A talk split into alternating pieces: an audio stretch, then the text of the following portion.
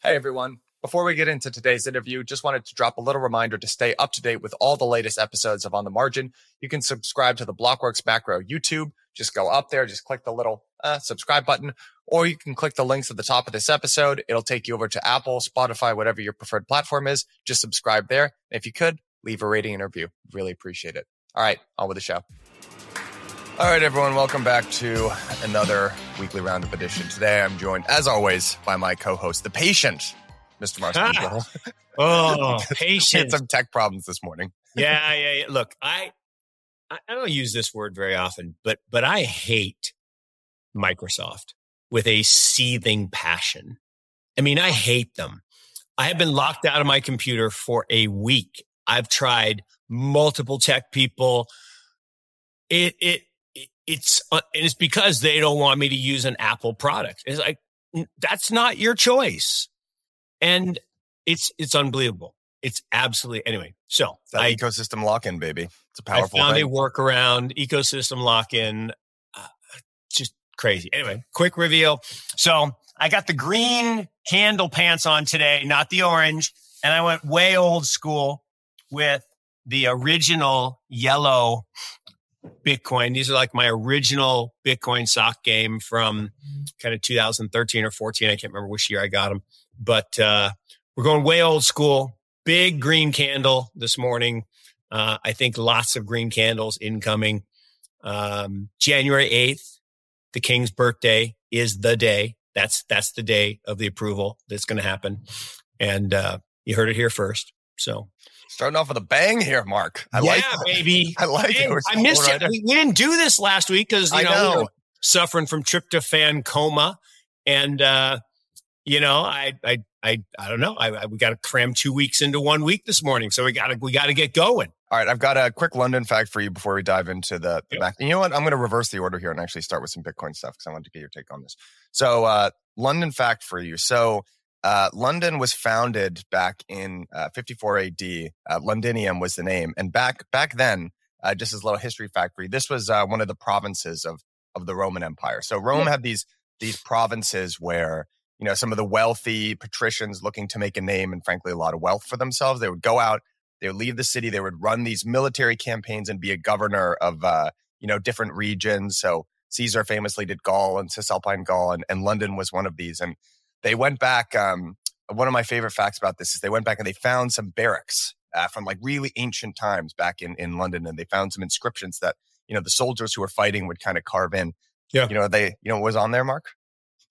Uh, get off zero. No, I'm just kidding. yeah, exactly. Your mom jokes. they found that from like 2,000 years ago. Wow. Your mom jokes. And, Wow. You know, you can interpret that in one of two ways. I tend to, that just makes me smile because it just, I'm not condoning uh, your mama No, joke or not. ab- It's just absolutely like people don't change. You know? people, People humans are going to human. And there is nothing new in this world. I talk about this all the time, right? There's this guy, I think his name's something Maxwell, but he's written all these, you know, management kind of books. They're just quotes from Seneca and uh, Socrates. It, it's just, there's just nothing new in this world. And to your point, No. it's, you know, 2000 years ago, people were doing the same, you know, poking fun at their friends or making fun of their, you know, friend's mom or whatever. It, it's, it's, um, it's just the way it is. Humans are going to human. It is. Humans are going to human is really great. So there's your London fact for you. London's been established for a long time. New speakers, we got signed up. Uh, Marshall Wace, uh, big hedge fund over in London. KKR signed up. Um, and oh shoot, I'm blanking on one other one. Uh, I feel, feel like we already announced this, but BlackRock uh, sending a speaker as well. So great speaker lining up. Come join Mark Look, and I. It's gonna be a Paul. Paul Marshall and Ian Wace are, are two of, of the coolest guys. And there's a lot of people at that organization now, but, uh, I always forget this that you just know story. everyone. But no, they, well, I, it's just because I'm old. It's just because I'm old. But but Paul Marshall and, and Ian Wace were were one of the very original London hedge funds, and I'll never forget this. It's so fun. Um, so the way I used to do it when I was you know young and and uh, uh, just getting started in the business, both at Notre Dame and, and then at UNC, is I would take these trips and I would go to a city and I would book eight, nine, ten meetings a day. And and people say, that's not possible. Like, well, I would have breakfast and then I'd go to multiple meetings and I'd have lunch and do a bunch of meetings and I'd go to dinner and I'd have a drink. So yeah, I would meet a lot of people and I do, you know, 40 plus meetings in a week. And in those meetings, one of the things I would always say is, Hey, is, is there anybody else that I missed or, um, and I was talking to this one big hedge fund, uh, kind of the, one of the precursors to Brevan Howard actually. And uh, long story short, they were, because they had done well already, they were one of the partial owners of the Chelsea Football Club. And he says, well, you know, I was in the box the, the other week and, and I met this, this young guy who's, who's spinning out. And I, and I think they're, they're getting ready to, to start up. And, uh, like, great. Can I meet him? He's like, well, let's find out. Let me ring him. And so he rings, you know, cause they say, let's ring them up. It's not, you know, let's, let's call them. Let's ring them up. And, uh, so he rings him up. He says, um, well, I don't know if our office is actually open, but yeah, we were going to go check on it and see. And so have him come by. So I went by after lunch and I met these two young guys and the office was full of boxes. like, come on in. And we, and we literally sat on boxes and, and had our first meeting with, uh, uh, Marshall Wace and, and they crushed it for a couple decades. And now they're a big family office and, and, uh, cool guys, really, really good guys. All right, everyone, we will be back to the program in just a moment. But before we do, I wanted to give you the inside scoop about something that we've been cooking up at Blockworks these last couple of months. So in March of this coming year, in London, Blockworks is going to be gathering 1,200 of the world's largest asset managers. So that's fund managers and allocators, financial institutions, think big banks, payment providers, etc., and professional traders at the largest institutionally focused conference in digital assets, DAS London. Now, it's very rare that you get the likes of JP Morgan, Goldman Sachs, Point 72, the large HFTs, the family offices all in one room at the same time. So if you want to know what the big money is doing in digital assets these days, this is the conference for you. To give you an early sneak peek at some of the stuff that we're going to be talking about, one, the intersection of macro and digital assets and where are we in the market cycle. We're going to be talking about real world assets, so that's stable coins, on chain treasuries, all of that fun stuff. And we're going to be talking about things from the allocator perspective. So what are the big money managers in crypto doing these days? And because you are such a good listener of On the Margin, I'm giving you an extra code margin20. So click the link at the bottom of this episode. Again, use code margin20 and I will see you in sunny London town in March. Yeah, London is just it you know, maybe it's just because I'm a history nerd, but I it feels like when you walk walk around there, it just feels very rich. I guess rich is maybe a little. Oh no, it's, they, it's, it's, it's it's such such a great adjective. It feels very rich and rich, not just in wealth, but rich in culture, in history, culture and history, in, yeah, in opulence, in in formality, and and it just it I I I love it. I feel like I'm transporting back I just can't do the British accent. If I could have, if I could have a British accent, my IQ points would, would go up so much. Me too. I, I told you one of my, one of my best friends, you know, he was my, my roommate. Um, and he, uh, yeah, I always, I always like to remind him, like, you're playing tennis with a net down, buddy. He's also, I know it's just not fair. And, yeah. Tennis with a net down. So, um, all right, let's, uh, let's get into stories here. I, I want to, I want to, uh, ask you actually about, so you've got your, your green, green pants and socks on here talking about this Bitcoin candle. For those of you who aren't following along, quite as well. I actually just want to show like this this Bitcoin price action for the last uh I was actually looking at this. I was just zooming out and looking at this over here. We can actually look at it across multiple different time horizons here. Yep. But you really can't look at this chart at any given time over the last year and have it not just look extremely good. So yeah, exactly. Yeah. You know, there's there's just no way that you can that there's just no way that you can slice it. So this is the, you know, kind of the seven day, the two week, the 30 day, 90 day, 180, one year. I mean, no, uh, it, just, it's, it's, it's a thing of absolute beauty. So we're up, we're up 12% in the past 30 days. Uh, so it wasn't Moonvember, you know, cause it was October, you know, up 29%, but we have, you know, 12% in, in November. So happy December, by the way. And, um, and then over the last year, we're up 123%. And this chart is just so beautiful in that you have uh, you have volatility, which you know we always do, and you even have a long period, almost six months of of no movement, but but you you have higher highs and higher lows, a series of higher highs and higher lows. That is accumulation writ large. This is one of the great accumulation chart patterns that you will see. And if you go back to that uh, one month chart, I think it is. Yeah, here.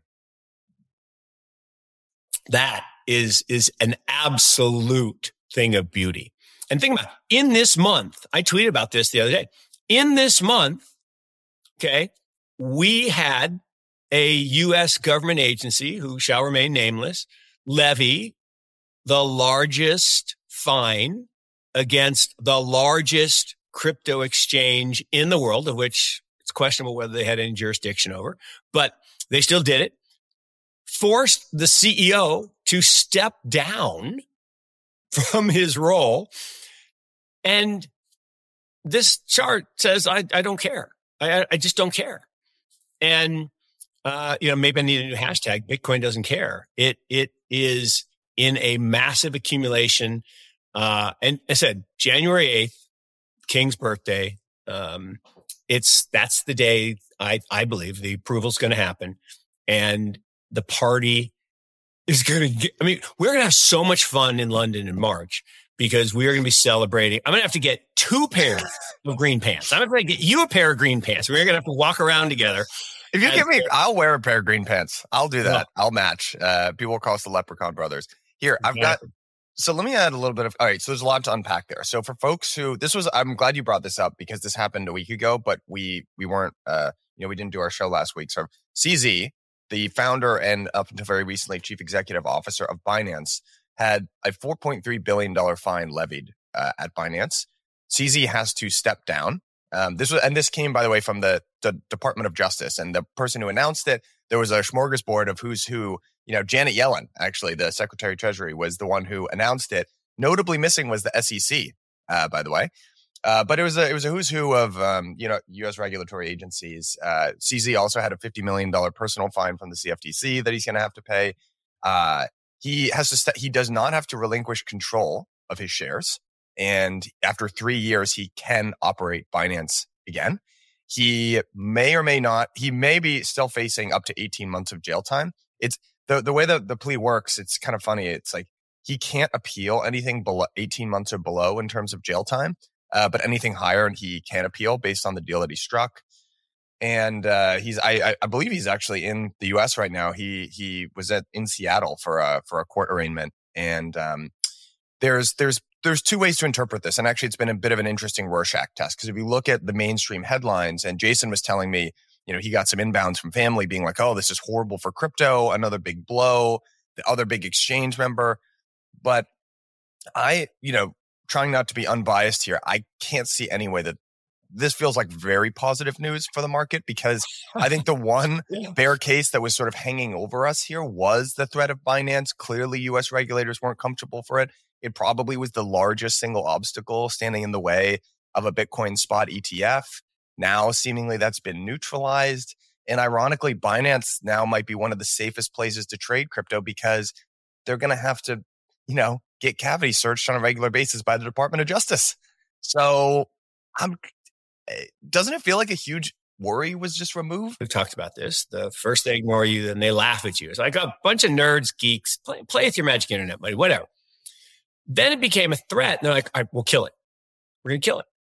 And They've tried, right? Multiple times. They've tilted at the windmill and the windmill just smacked them down, like literally smacked them down. Like, all right, we can't kill it. All right, you know what? We're going to take control of it. And here's what you do. You, you go after the highest profile. Stevie Cohen comes to mind in, in the hedge fund space and $2 billion. I mean, I mean, it, it just three year ban. I mean, just I've heard this story before. And you get a, a key figure to step aside so you can put your man or woman in the seat. And then you have control. And he can't beat him, join him. That that's what's going on here. This is like a a hostile takeover. And it's not like a full takeover. It's not like, you know, Gary's going to sit in the chair and, and, and pull the strings, but, um, this is absolutely a, all right, you're too big to kill, but we don't like you. And, and we want you to play by our rules. And you want, we want you to pay for our budget for the next couple of years. So that's what they're doing. And some would call it extortion or bribery. Others would call it, you know, cost of doing business. Uh, it's kind of like JP Morgan in jolly old England. Um, they have a subsidiary that basically spoofs the price of gold all day long, every day. And they make ish $20 billion a year. And every once in a while, they get a fine of a billion dollars. You can go back and read this in, in the newspaper, right? No one reads newspapers, but online you could find it. And when when they asked the guy, you know, are you going to keep doing this? Or he's like, are you joking?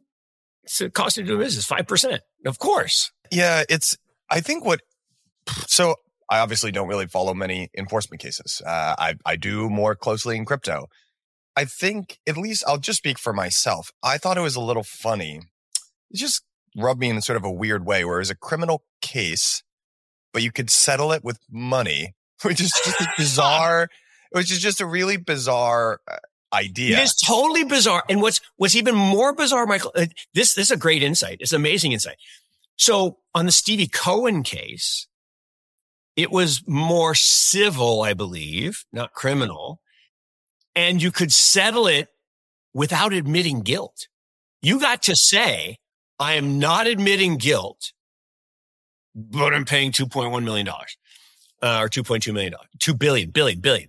And I find this crazy that you can have a criminal, like, like literally criminal. I, and, but, but it may work that way for rich people. Maybe it's not, maybe the average person just doesn't understand that that is the way it works. Humans are just funny. I, I want to connect this though to actually some numbers and data uh, because one of the things that I think is being undercovered right now or not discussed about as much is the institutional bid that's returning to crypto here. And uh, you know, if I if I said Mark, you know, a couple couple months ago, what's the what's the largest, you know, uh, futures exchange in for Bitcoin and ETH would be really easy. You'd say Binance. Now today, it I actually checked today, it is actually Binance, but for the last couple weeks, CME has actually flipped Binance Exactly. in Yep. Open interest, which is huge. There's a there's a great thread uh, by Josh Lim here, who's actually um, he's ex Genesis, but really really sharp guy. Um, and he he pointed out actually a lot of the stuff that I've been following, which is well, one he's got a much more intricate understanding of uh, you know options and what it is to roll and stuff like that. But he you know he's pointing out this. Um, the amount of uh, people are paying on the CME an enormous amount, you know, 23% annual to roll their positions uh, between November to December, which is nuts, which tells, you know, safe to say CME is a very institutional venue. So if you see volumes picking up there, that's most likely institutions that are doing it. If they're paying that much, what it tells you is like that's not a long-term position. They're just trying to probably trade the the Bitcoin ETF thing, but that's that's an institutional bid. I think the other thing to to point out is some of the Bitcoin proxies, the the exposure that you might get in public markets to Bitcoin, things like Coinbase and MicroStrategy Yeah. and Bitcoin miners have been pumping. And just to remind folks, like they're these um these assets actually tend to perform even better than than Bitcoin, or it's not better. There's just more beta. There's sort of this this hidden hidden embedded uh, premium there because it's it's seen as a way to get exposure to to Bitcoin and crypto without actually having to go through any of the infrastructure or regulatory hurdles. So people, it's like, oh, well, if I think crypto is going to go up, I'm just going to buy Coinbase, MicroStrategy. That's the idea. And you know, Bic, both of those have been absolutely uh, pumping um, as well. So yeah, I mean, even now, I mean, this chart comes from a couple days ago, and I think Coinbase is at uh, you know kiss 130 uh, the other day. So Good. It, it's I- up well in, I think like 250% year to date. And um, MicroStrategy's up closing in on 200% off the bottom. And to your point, what what people I think miss sometimes is just the amount of money out there that is in these little boxes, these rule boxes. And there's 30 trillion by Eric Balchunas' uh, I think I'm saying his last name right. Balchunas. Yeah. Balchunas. Yep. And, um, you know, 30 trillion, big number, uh, that can't at this point buy Bitcoin directly, right? But they can in many cases, not all, um, buy things like, you know, uh, MicroStrategy or, or Coinbase because they're listed companies, uh, as opposed to, you know, they, they like, you know, UBS won't let me buy GBTC, whatever. But when this ETF happens, that's going to be a dicey, dicey period because then it's like, well, I don't have to buy MicroStrategy, which is a questionable software business tacked on to a big honeypot of, of Bitcoin. And I don't have to pay a, a premium anymore for, for Coinbase. And I, I think Coinbase will do well because they're gonna, their business is going to skyrocket, right? Because they're going to do custody for, for these ETFs and they're going to, you know, get ancillary benefit. And when the institutions really come, because yes, there's an institutional bid, but it's with this many people. I mean, yeah. I'm, I'm, I'm, not, and, and I actually have numbers to back it up because I'm still smiling and dialing and trying to get people to meet. It's crazy how many people in the institutional world are still stuck on zero, literally zero. It's 80 plus percent of institutions. Now it's funny in the surveys, I think like 74% said, Oh, we have exposure. I'm like, well, kinda, kinda. And what they're saying is, well, we gave some money to this venture capitalist. We think right. they have some exposure somewhere. But yeah, okay, fine. But that's not you making a decision to buy a digital asset for all the right reasons, right? Reason to own digital assets is very simple. Let's just talk Bitcoin and then we can go to the others. But Bitcoin is 0.0 correlated to bonds and 0.15 correlated to stocks. Those are the two lowest correlations of any meaningful asset class, like high yield bonds, uh, hedge funds, private equity, international stocks. If you take anything with, you know, kind of half a trillion dollars and up of, of value, you could find small things like, you know, stamps or coins that have even lower correlation. But, but for a meaningful asset class, this is the, the least correlated of all of them. And so when you add it to a Markowitz framework, meaning, you know, when you take cash, riskiest asset you could ever own because you lose to inflation and you add bonds, which have more volatility, risk goes down. In fact, this, this is actually an interesting story. So I, I did a guest lecture for a, a buddy over at Duke. He teaches a, a, class on risk management at Duke. And I came in, a couple things that were interesting. Not exaggerating, 90% of the class was from Asia. And so the Duke population, and maybe it's skewed. So the Duke population is probably a little bit diverse, but then there's the engineering school, which is a little less diverse. And then the people who are interested in risk management. I mean, it was we're talking some some serious brain matter in in that room. And that's not saying that's not a racist statement that all Asians are bright, but these were really smart kids. And um, I asked, so so what is risk? First kid, and and hands like you know they were up, and um, volatility. Like, oh, I I know that's what the te- textbook says, that that is that is risk. And Dr. Markowitz used volatility in his famous capital asset pricing model, but um, that's not risk, right? Risk is you know total it is if you're leveraged. Well, it, it can again. It, it can be risk. It can be risky, but but and and definitely if if you have leverage that um any amount of volatility can can be lethal, right? If you're 99% leveraged, 1% volatility can be lethal. But but the point was that downside volatility is a better measure than than total volatility because why would you penalize something that has positive variance from a mean? Um, and actually, Dr. Markowitz said that I would have used semivariance, but the math would have been too hard and I wouldn't have got the Nobel Prize.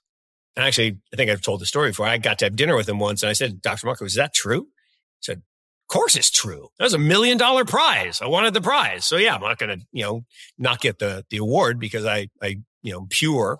I'm going to use the, the thing that everyone understands. So, uh, but really it's, it's total loss of capital, right? When you can't get your, to your point with, if you're leveraged and you're forced to sell and you obliterate your equity and that's gone forever, you can't earn it back. Like if, if a stock goes down and you hold it and it comes back, that's not loss. I mean, Amazon went down 94% in 2001 and you know, it's much higher today if you held it. Most people didn't hold it because humans are going to human. They sell what they're about to need. But anyway, so I just thought it was interesting how people are still stuck on this idea of volatility and volatility is your friend. So what you want are assets like Amazon like Apple, like Microsoft, not Microsoft. I hate Microsoft. Um, that have this high volatility, but they have long-term accretion to your portfolio. But the reason you need Bitcoin in your portfolio and all the institutions, every single one of them is going to have it. This is the crazy thing. Every single one of them will, and I've been saying this for years, right? Get off zero. Um, I've been saying since 2006, I'm sorry, 2017 and all that means is, and I said 10 years and now we're, you know, six years in. So it's only four more years from now. You will be deemed fiduciarily irresponsible if you have zero. I'm not saying you have to have 10 or 20 or 30, but zero is the wrong number. What's going on, everybody? Thank you for listening to On the Margin. I just wanted to take a quick moment to let you know about a very special offer that we have coming out of Blockworks Research. Now, many of you will probably be familiar with our platform, but Blockworks Research is the most blue chip spot to get research, data, governance, models, and a whole lot more about the leading DeFi protocols in the space.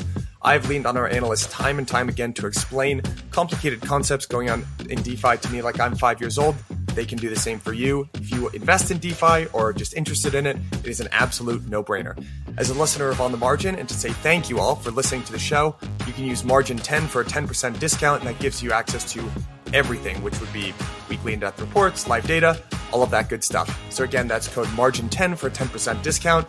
Link is in the show notes. Sign up now. Thank you later. And all right. So I I agree with a lot I obviously agree with the get off zero. I mean, you're talking to, and by the way, none of this is financial advice. And I will say, just to put my own hand up, because now I'm, I'm risking editorializing with my own opinion here, but, uh, and I was very wrong at different points. If you go back to like 2021, very wrong on the, the timing and where we were in the regime, sure. all that stuff. Sure. So don't take, you know, take all this with a huge heaping grain of salt. But I, I do think, obviously, I have turned somewhat constructive on this market. And I'm getting more excited about uh, it going up than I've gone and felt in a little while. Um, and I, I do think on the, I don't know, I've, I've started to just think it's kind of like that conversation that we had a little while ago about, about you know, I was talking to this guy in one of my really early formative uh, sort of experiences at Blockworks. And, you know, I was trying to say, well, you know, okay, many of these, you know, these little like ICO, uh, you know, S coins or whatever going going to zero, but there still be these successful ones like Amazon, right? Amazon has dropped down 90% three times or whatever yep. in its existence. And he's like, well, we'll see about Amazon. So, and that, that, you know, that experience cemented to me that there will be some people that this could rip in their face for 20 years and they wouldn't change their mind. And actually, this is the, this is the, you know, people that, who are supporters of gold bemoan the same thing, right? Some of the smartest macro minds I know are like, people got to get off zero on gold too. And I think there's some amount of uh, rationality to it. Like I can, I was actually going back and looking for Jurrien Timmer uh, who is um, at Fidelity, uh, basically shaped my whole view on this with with two charts. Um, now, now this this one chart that uh, that we're looking at here is gold as a monetary hedge. Um, And the other chart, if I could find it, which I unfortunately can't, is a uh, he, he charts going back to like you know 1780 or something like that. The return of various asset classes. So he's got yield bearing cash, cash, uh, bonds, equities, uh, gold. And what it shows you is like equity outperforms. Yeah, equity way outperforms everything else. But then like yield bearing cash and debt is like below, and then gold actually underperforms. And so taking these two things together, and sorry, this chart, by the way, for folks who are not following along via video, shows you the growth of money supply and then the what what gold plus Bitcoin do. And it doesn't go up in this one, it doesn't go up in a um in a straight line. It goes up in these, you know, these crazy, these these spikes right? And and this tends to correlate with look at it, inflation.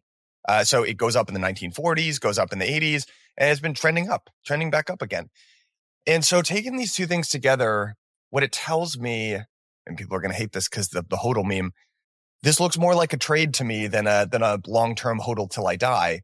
And uh, not not that it might not play out like that, but like and that kind of foots with this like growing conviction that I'm starting to have of these, especially layer ones like Ethereum Bitcoin, Solana as commodities. And uh, really, what a lot of these these investors, I think, are waiting for are businesses that have equity like returns that compound. Um, and and we haven't really seen a lot of that yet. And and actually, th- this should be taken as like an extreme positive because I remain extremely optimistic about the the businesses that you can build on these substrates, these new tech platform substrates. And I think that actually so some amount of new capital is going to be unlocked by, frankly, just the price of Bitcoin going up. Its lendiness, it's more liquid, so larger funds can buy it. But I also think we have to we have to build apps and things that people want, uh, and that will unlock a whole new set of investors as well. Sorry for the monologue there, but no, no, look, it's yeah. it's a hundred percent. Uh, the only thing about this this chart that I, I do think is is kind of funny um, is the only reason stocks look like they go up is because of what gold does. Mm. We're pricing those stocks in the toilet paper. I and you know what? Which went from a dollar in 1913. Okay, it's from 1776 to 1913, a dollar, which remember we took from the the Dutch, the Rijksdollar, um, because they invented the first central bank. And, you know, so the dollar was 1776 to 1913 worth a dollar. Had two fluctuations around the wars when, you know, we made other things like Confederate dollars and all that. But, but, but the bottom line is the dollar is worth a dollar. 1913 to today, it's lost 97 plus percent of its purchasing power. So when you price equities in dollars, they look like they go up. If you priced the S&P in gold, not so much. So that's the dirty little secret. In fact, uh, stocks, and I'm I, this just a short period of time. Stocks today, priced in gold, are the exact same price they were in 1997. Mm-hmm. Okay, and if you get, take it all the way back to when they uh, when gold was like 30 bucks and they, they fixed it, it, it's, it's worse. And so what, what happens is this devaluation of the currency creates money illusion. You feel like you're richer. Your house goes up and your stocks go up. But remember, that only applies to the people at the tippy top and the all seeing eye. The people at the bottom don't own stocks. They don't own houses. They have a fixed income in terms of minimum wage jobs and, and literally they, they subsist on government handouts. Uh, um, what's her name? Uh, Liz Ann. Is it Liz Ann Sonders? No, no, Liz Ann Sonders. I think, I think it's Liz. Uh, I'll get it. Yep. Um, um, but she's from uh, Schwab. Liz Ann she had Sonders. a great chart this morning that uh, showed that the percent of personal income from government subsidies is back down to pre-COVID levels. So we had that massive spike where it was, oh, everybody's income went up. I'm like, are you joking? They, they sent you, they sent you money. That's not income. That, that's a, that's a windfall. That's not income. That's not coming again. And it had this big spike up and it's just been deter and it's now back to below where it was. There you go. And the um that that is there's a whole bunch of people um like out in Coweta, Oklahoma, where I just was. Every every uh, mini mart or a convenience store you go by has a big giant sign. You know, we take EBT. You know the the electronic cards, the food stamps cards. And one of my my favorite stats, but it's also one of the saddest stats. Do you know when uh, the largest percentage of Walmart sales occur? Mm, no. Actually, it just happened uh, about uh, eight hours ago. From 12 midnight to one o'clock on the first day of the month, they get 10% of their revenue for the month. Oh, man. Because people get their card reloaded at midnight on the 30th or 31st and they go shopping and they're there. And as soon as that card gets reloaded, because they ran out of money halfway through the month and they, they load up the car with baby formula and diapers and food and they check out and they get 10% of all of their revenue. That's a scary stat. That that it one is, that one that one hurt me the first time I heard it. It was just that just I was gonna say that that that I yeah, that kind of bums me out. That's uh, but but but that said, back to, to, to the good stuff. When you have a, a currency, a fiat currency that can be devalued, as we've seen all over the world, um, you can protect yourself. And you don't have to have all of your money. That's, that's the cool part is you don't, you don't have to totally get out of the fiat world. I mean, someday maybe we'll get there. You know, I was just, I was just at this cool event. So I was at the future of Bitcoin mining event in, in South Carolina and Jack Dorsey was there. And, um, now why would Jack Dorsey come to middle of nowhere, South Carolina? Cause we were literally in the middle of nowhere. It's this really, really cool thing, uh, firm called Barefoot Mining. And they found that there are 450 odd sites around the country that during the New Deal, right, um, when they put people to work because they got laid off during the Depression, they built these these dams uh, across a bunch of rivers. And they're not like the big Hoover type dam. They're these really cool little dams. And then they, the industrious, uh, textile mills and, and, uh, anyone who need electricity created these little chutes and collected the water and made electricity. So this thing's been abandoned for a hundred years and they bought the property and they got the stuff to work. It's like the original 1800s and 1900s uh, machinery and they put a big new generator on it and they are getting free electricity to mine Bitcoin. And Jack Dorsey was out. Uh, he had invested in this uh, company that Luke Dash, one of the core developers, uh, is is putting together to to create a, a new mining pool to keep decentralization strong. But what was what was interesting to me about that is, uh, one, you know, we are like I said, middle of nowhere, South Carolina, and there's this new age, you know, uh, business that's happening using old a you know age uh, machinery, and it's it's a recognition that you know this stuff is one here to stay. Two, that there are really interesting ways to integrate it into into what we do every day. Um, yeah, I, I totally forgot where I really went down with that story, but anyway, hmm. I have a uh, a Bitcoin mining. So one thing I've actually been doing, just a super nerdy thing to do, but I've been going back and listening to these old epicenter uh, podcasts that that took place when the the Bitcoin block size wars were happening. Epicenter is a very probably the oldest uh, long-standing crypto podcast. Goes back to 2014. You should go back and listen to it. It's super interesting. I actually listened to a podcast from 2014. A big institutional conference in London was happening. There was a the moderator was CoinDesk, and they introduced themselves as you might have heard of us you know, we're a little upstart called CoinDesk. it's so funny. And uh, That's uh, so funny. You know, the, their topics were they, he outlined like the big themes that everyone's talking about. The three that I can remember are everyone's too focused on price. Isn't that so funny? Uh, uh, a Bitcoin mining ban has been reversed in China. Super yep. funny. And yep. uh, U.S. Regula- U.S. regulators are starting to look more at crypto. So you could literally superimpose all three of those things uh, on today and have it not be not skip a beat. And you always uh, just have that be the the the topics for DAS. I mean, yeah, yeah, right there. That actually all relatively applies. So ten years funny. later. Uh, but you know, you can go back to these uh, these Bitcoin block size wars and listen to the debates that people were having at the time.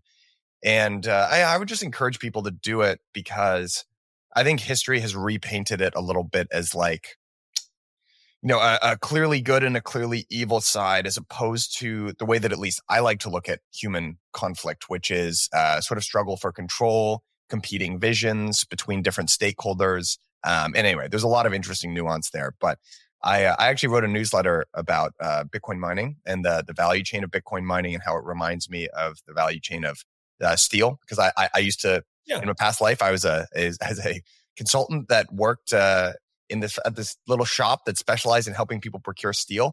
And I had to once a quarter work on this thing called the steel report, which is this thing that we used to gin up business. We'd send it out to people like, hey, here's what like steel is doing.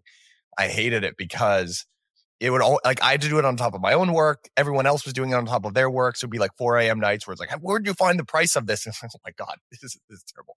But uh, I did learn a lot. And I learned a lot about how commodities uh, behave um, and determine price across uh, value chains.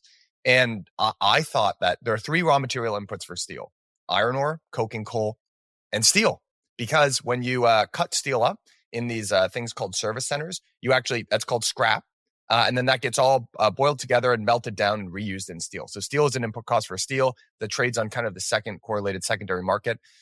And uh, I used to think that uh, the price of steel would be determined by iron ore or coking coal going up because yep. as the price of raw materials go up, the price of the end product has to go up. And that's how it behaves half the time. But half the time, I would see these headlines that was like iron ore up on the back of raw of, of steel prices going up. And I thought to myself, how does that make sense? How, why that is reversing the causal error of how I think prices are supposed to work. Like why, why is steel leading the price action here?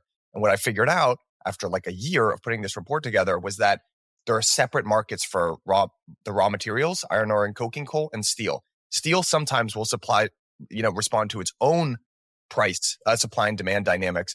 When that happened, the steel producers started to make a ton of margin. The other guys in the value chain understood that the steel guys were making the margin and they would raise their own prices. And it would be this like game of hot potato for margin in between this value chain. And I think that's what happens in Bitcoin too. And the, the analogy would be mostly what drives Bitcoin is the, the supply and demand of something like Bitcoin, right? Bitcoin block space really is the commodity. But but there's this there's this very complicated value chain of uh, raw material input cost of miners and uh, electricity. And if you look at mining, uh, the cost of the revenue of miners in a funny enough way that actually sort of sets a the price of Bitcoin kind of sets a floor. There's a floor in between uh, the mining mining revenue and the price of Bitcoin. Absolutely, and it, and it gets and it gets crazier because of the the way it was coded to to have the rewards, right? And you know, it's it's, awesome. Oh, it's, I, am such a fan of Bitcoin. It's just such a yeah. wild. Well, the uh, thing is, you got big B Bitcoin and little B Bitcoin, right? So there's Bitcoin, the commodity, and and it is a commodity. It's digital gold, the the you know the the unit. But then there's there's the you know the network, and the network is becoming increasingly valuable with things like ordinals and and other things. Taproot and, Wizards. The block space. Taproot Wizards, baby. Yeah. And and so when you think about I I said this, and I don't know if I said it on on this show or somewhere. No, I was I was at a conference, and um, you know, I said, and people are all mad, and and you know, the the Maxis love it, and everyone else is like bullshit, bullshit, and uh, I'm like, look, I I believe it's possible that Bitcoin is the global settlement layer for all assets. Certainly possible, and like, no, it's it's ETH. ETH has more activity. I'm like, no, no, no. The activity of trading the token is not not what I'm talking about. I'm talking about final settlement of where you want where, where do you want the ownership record of your home or your car or your business, I think you want it on the safest, most secure, biggest network. I, you know, again, if, we, if we're, if we're going decentralized instead of centralized, if, if you think about where, where do you want your valuables? In the old days, you put them in the safe deposit box at the bank. Why? Because the bank was a big fancy building made with marble columns and, and thick cement walls and it was safe. At least you thought it was safe. And we all seen the movies of the bank robbers and they, you know, t- tunnel in or, you know, they weren't as safe as we thought. So then what we do? Well, then we said, all right, well, we can protect it by going away from analog stuff. We don't put our analog stuff. We'll, we'll, we'll electronify stuff and, and we'll store them in trusted institutions, banks, brokerages, etc. And that's been pretty good. But I have 106 messages on my uh, password thing. The new update now, they'll Apple will scan all the data breaches and, and tell you when your passwords have been exposed to a data breach. I have 106. The fact that I even have 106 passwords and I actually have more than 106 is ridiculous. Ridiculous. Like, when are we going to get real tech to replace that? Somebody please send me the business plan for that. I will fund you. Please. It's the dumbest thing. Passwords dumb. Anyway, so the this idea that um, the network itself is going to be an increasingly valuable place because it is so decentralized and so secure. I, I'm, I'm so bullish. I, I mean, it's crazy. Mm. I, again, I, I'm with you, but the, I, I know I'm with you. I'm with you ish because the, here's the, so you know where the most I gotta actually double check this, but at least okay, where where stable coins, right? Killer use case, hundred some billion dollar. Uh, I could actually check this, hundred some billion dollars worth of um, uh, market cap that exists today, extremely high velocity, yada yada. You know where most of that settles down to? Tron. so I don't know. I just like I I'm with you and I hear you, but I, but I, but I, I don't know. Now, and, and look, and, and, and, and that's, that's actually, it's actually very logical, right? Because in the early days of, of a business, what do you optimize for? Speed and cost. Ultimately, after you have that first loss, you optimize for safety, right? How many businesses have you thought, have you seen, right? That got going and then there's a big problem, right? Their warehouse gets, you know, raided or, or, you know, their trucks get intercepted. It's, it's kind of like, I, I remember how many years ago did Bezos show, you know, we had a big announcement. He's like drone delivery. You ever got anything delivered by drone to your house? No, because it turns out if there was a bunch of drones flying around, some bad guys would shoot them down. And so they got to figure that part out. And then you got a FAA problem. So there's, there's a lot of good yeah, ideas. That's a really good point. It's a really good point. Um, eh, the, one thing, the, the reason I, uh, I, and then I want to bring it back here, uh, to, to the, um, the spot ETF and, and some of the action that's going on in CME. One, one, something I've noticed about this industry is it is very cyclical. I, that's not a unique observation, but, uh, the, the, the the talent that tends to migrate into crypto is tech. It's people with a tech background for obvious reasons. But the way tech has behaved, at least for the last 20 some years in the US, is, you know, blips, but mostly a one way street up. And what that has meant is the strategies. First of all, people have only known sort of these up markets. And the strategy for tech is because A, you, they're not high capex businesses, not, not high fixed cost um, and there's zero incremental uh, cost of producing something new. And because of this up only dynamic, the idea is raise as much money as you can, spend whatever you need to spend on the engineers. The valuations will be nuts, and that's your strategy. And that's how you're. That's the game that you're playing, uh, is to get this like in, in early momentum. But that's not the game you're playing in crypto. It, it's a different game because the industry has these crazy boom busts. And if you like lever yourself operationally, lever yourself up, you are gonna eat it the next Yeah. cycle. Yeah, and it's a totally different mentality. And the industry's really split in terms of they have these debates and they're highly relevant, not just for like investors who want to speculate on price, but for people who are trying to operate a business. We're having a big inter- internal debate when we forecast revenue out. Do we build in market cycles or not? And and it's been a, actually a massive problem for us in the past because we have done what most people do. We linearly extrapolate the revenue. So if it's going up like this, then we're going to say, okay, we'll probably continue that trend roughly. But it doesn't behave like that. Yeah. And so it's always wildly wrong. The And so then it's like, well, do you just accept that it's going to be wrong? Or do you try to build in the market impact? But then the market impact, you're basically trying to guess at the market impact. So how do you do that?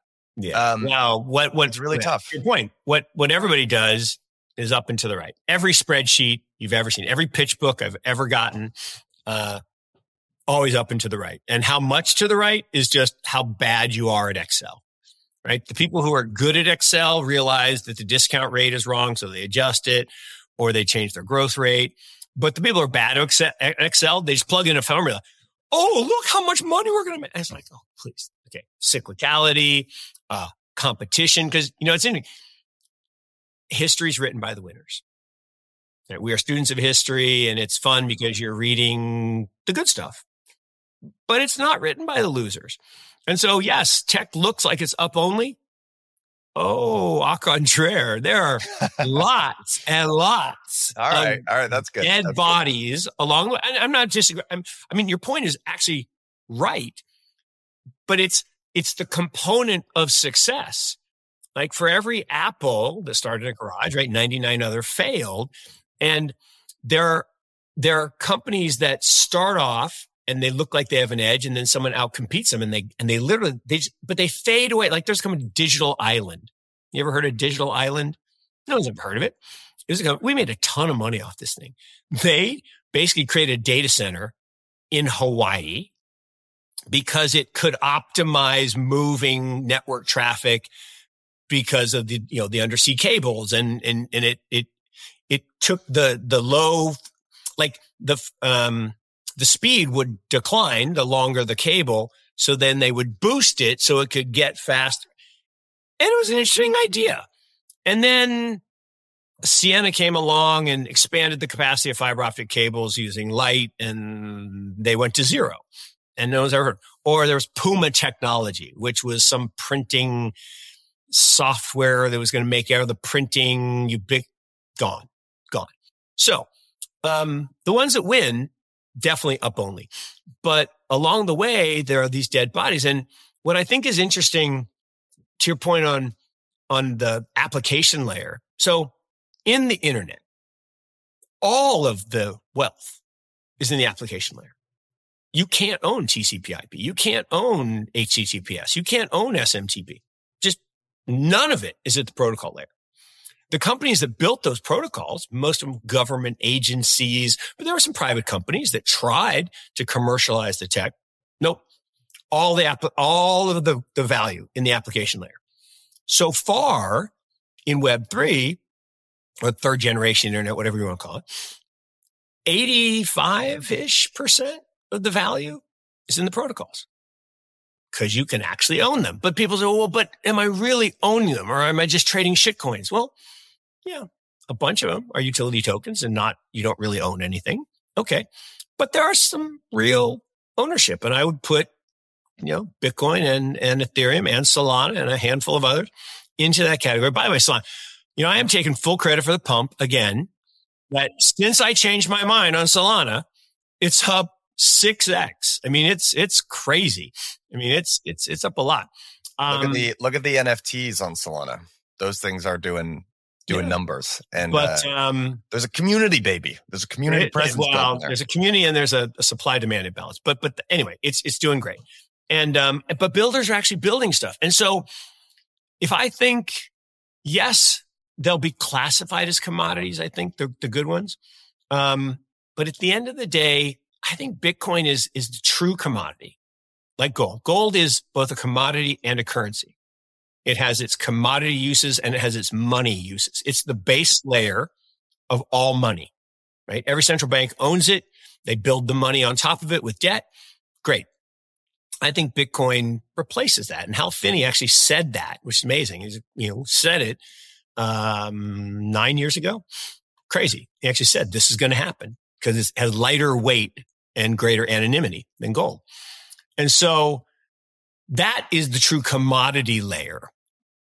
I think Ethereum, Solana, maybe a few others become more application layer. And, and then, then they got to be integrated with other real applications like L2s, L3s, L4s.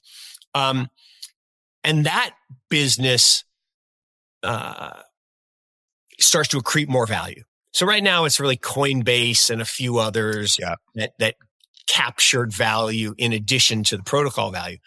But the app layer hasn't even happened. Why? Because we're one month away, one month away from the beginning this is the cool part. The story of the Bitcoin era, the block, I'm sorry, not that, the Bitcoin, the blockchain era starts January 1st, 2024. 58 and 54, 68, 82, 96, 2010, 2024. The 14 year cycle starts January 1st. And then we run four years where it's awesome. And then we have a bust. And that bust kills off a whole bunch of also rans, right? It kills off the pets.com and it kills off the Webvans to then be rebirthed for the next leg up, which is the killer leg up. Okay. And that's when the fun starts. So we're, so you think four years? We're going to get four years of bull market here, uh, starting in 24? Well, fire me up. I mean, not not not full because because there'll still be the four year cycle that's different than the fourteen year cycle. So that that's built in. So we, it all depends, Michael, how how bad the next bear market, which will happen, you know, kind of June of twenty five ish, kind of June to to November of twenty five. Maybe it maybe it moves to November of twenty five. But how bad that one is is dependent on how crazy the parabolic move above fair value. So fair value is going to go from 50 to 100 with the halving. Do we go to 150? Do we go to 200? And I was with Max and Stacy. We're at this uh, event in South Carolina. And, you know, Max is back saying, you know, 220s in play again, 220s in play. I'm like, stop, stop saying that. You said it last time. And, and I, look, Max, this is this funny. So there's this guy, Tobias, who's created the, the Bitcoin mining museum. And he's, he's got He's got the original jalapeno that Adam Back used. I mean, he's got some amazing, and I tweeted this out. There were USB miners that were getting 50 Bitcoin every 10 minutes. An S19 today has 1 million times more power than that little UBS USB miner. And it gets 6.25 in 10 minutes. I mean, the mine is just blown. but but he bought, he has this McLaren shoe and he's having all the, the Bitcoiners sign it. And you got Adam Back to sign it and he, he got Jack to sign it. And Max signed it on the tongue, which is hilarious because Max is, he is our tongue, right? He is, he is our spokesmodel and our high priest. But I, I, if we go to that crazy 200 level, then the bear market will be bad, right? Because if you get so far above fair value, then it's gotta, gotta drop. But I don't, I don't think there's going to be as much leverage this time. I really don't. So I don't think we're going to go as crazy. And so I think the cycle will be more upish, less downish, and then more upish. I, and I so, have a, I have a lot of thoughts. I've got a prediction for you, which is I, I think, I think we're going to get the same amount of leverage. And I actually think this is how I, this is because you, I can, it's not in Bitcoin, but I can see a structure that's starting to form that would encourage some amount of leverage, which is uh which humans is are actually going to human. Back to our first statement today. humans are going to human. Humans are going to human. There's um there so if you look under the hood at a lot of uh protocols in DeFi, they look really similar. Actually, they look really similar to sort of like a bank. Like if you look at a bank, it's uh you got balance sheet liabilities in the form of customer deposits, and there's a little surplus of equity, and then there's assets, liquid treasuries, Yep. loans that the bank makes out, etc. All right, let's look at a protocol like, sorry, now I know we're getting into the weeds here, but something like Lido, right? You have uh, callable deposits in the form of stETH. That's what, uh, you know, Lido, the protocol issues to you. Um, and then there's a little bit of an insurance fund. And on the asset side of their balance sheet, they run a bunch of validators that earn yield, which then they then pay out. Okay, right? Similar, similar sort of look. Now you're there are like there's a new layer two that just got launched on Ethereum called Blast. Okay, what is Blast? They launch as a multi-sig, which is basically just a way to take funds. And what they're doing when 640 million, which is the amount of money that is funneled into this little multi-sig, which is run by a 24 year old, uh, who's running two companies. um, and, and what he's, what they're doing is they're routing that those funds to Maker, which they're earning yield on treasuries, and they're routing it to, uh, they're routing it to Lido and they're earning stETH yield.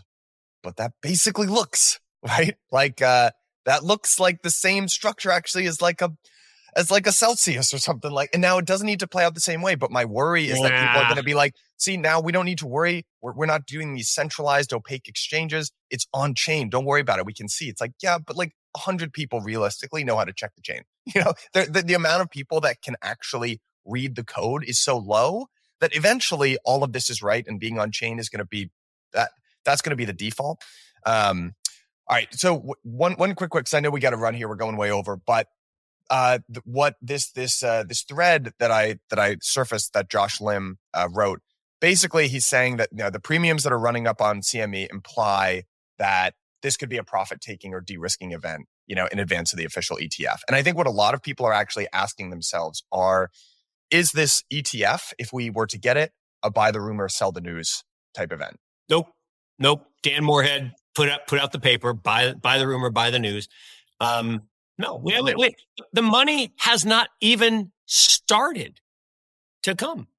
It's different, right? It's different than the the futures ETF, which that was buy the rumor, sell the news, because futures they can get naked short on the other side, which is why they approved the futures ETF in the first place. So the banks could go naked short and push the price down so they could accumulate at a lower price. Huh, that's been going on for years. This is real. Like that, to, in this world, you don't get to make paper shares. You got to buy the Bitcoin.